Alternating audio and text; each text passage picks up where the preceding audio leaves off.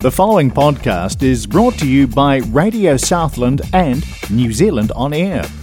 Radio Southland is a community access media station based in Invercargill, New Zealand. If you or your group would like to know more about how you can have a program on our station, please contact us. Visit our website radiosouthland.org.nz for our contact details.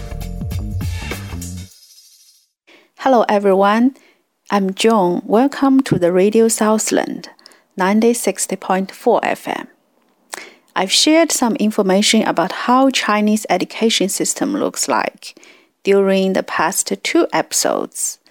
Today I'd like to talk about English education in China.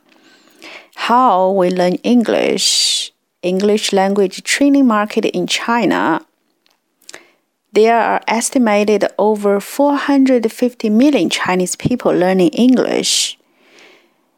It's larger than the entire population of the United States. I cannot imagine it. But before we start it, I'd like to talk about a news. Recently, Elon Musk tweeted an ancient Chinese poem.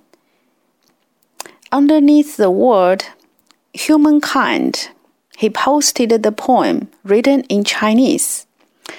煮豆燃豆萁，豆在釜中泣。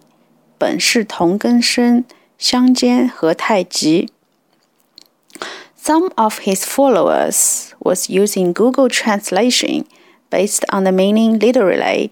They saw it was a recipe about how to cook beans. Actually, the poem is known as the Seven Steps verse. To understand the poem, it's better to know the background. During the Three Kingdoms period, Cao Pi became emperor, but he was jealous about his older brother Cao Zhi's talent and accused Cao Zhi of trying to usurp him. So he asked Cao Zhi to write a poem within seven steps. Otherwise, he would kill him. Cao Zhi wrote this poem with grief and indignation. Finally, Cao Pi was touched and he spared his brother. There are many different translations of this poem. I'm going to share two of those. One was translated by Moss Roberts. He is a professor of East Asian Studies at New York University. He also translated the epic novel Three Kingdoms. So here is his translation of the poem. Beans are simmer on a beanstalk flame. From inside, the pot expressed their ire. Alive, we sprouted on a single root. What is your rush to cook us on the fire? More directly, Herbert Giles translated the poem in another way. He was a British diplomat and a sinologist who was professor of Chinese at the University of Cambridge for 35 years.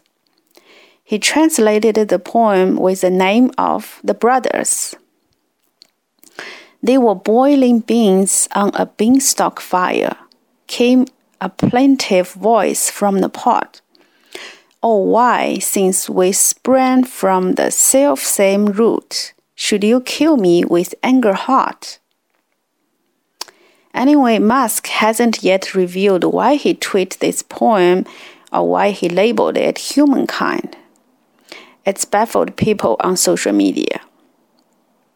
Now, I'd like to share a song named Yu Lan Cao Song of Orchid, written by Confucius.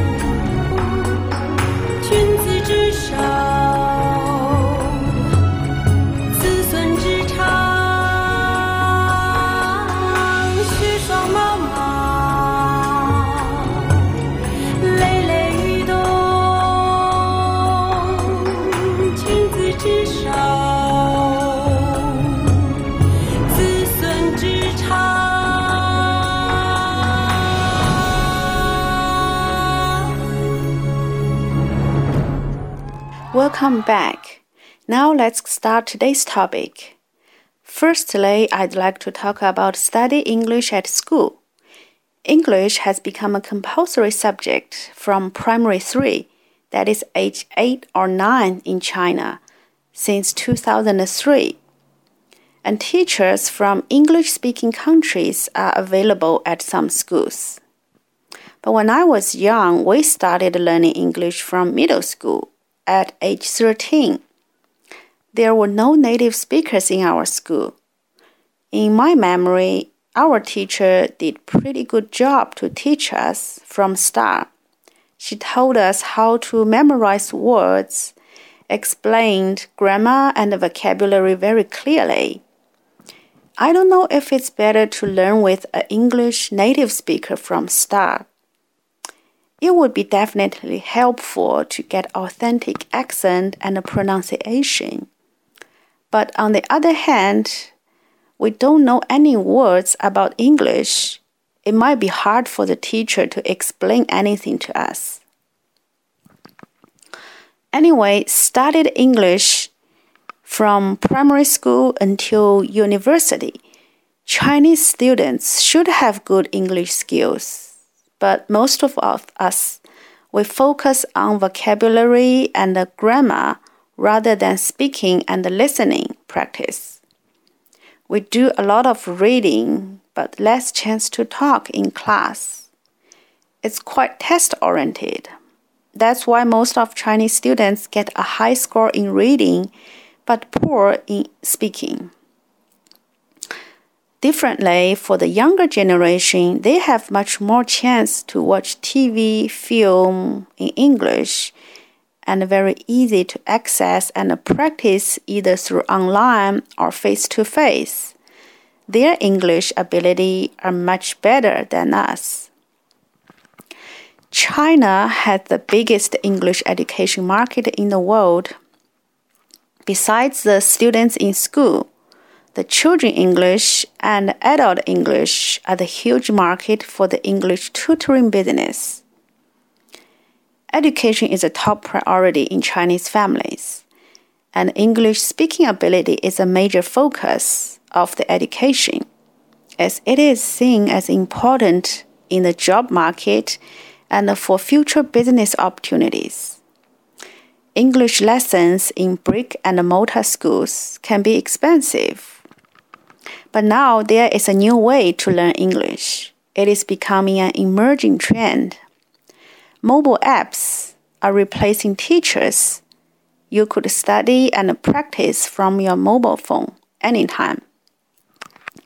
I remember that during the past three or four years, many of my friends were sharing their English learning app experience in social media like someone has been reading English novels for 19 days, finishing over 20,000 words in total, or someone has been speaking English for over 50 minutes today and a total of 70 days.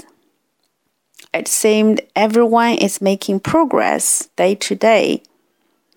I don't want to be left behind, so I bought a course too. The app was like an AI English teacher. The audio clip by native speakers was played on the app, and I needed to intimate it. Then the app evaluated my performance on a scale from 1 to 100 and gave feedback. If the score more than 90, it means my pronunciation is good. If I completed the course within an overall score of 90 or over, they would be fully reimbursed the fee. It was a very good incentive. So, of course, finally, I get the money back and learned the course for free. Recently, there were some changes in Chinese government regulations about the after school tutoring services it became big news in the online English community right now.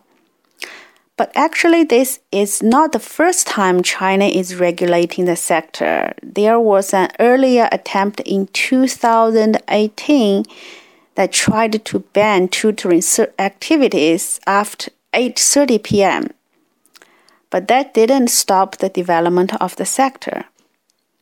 The COVID-19 pandemic has accelerated the uptake of online education with the potential growth of online English language learning platforms and peer to peer learning, it seems highly favorable for independent and the freelance English teachers.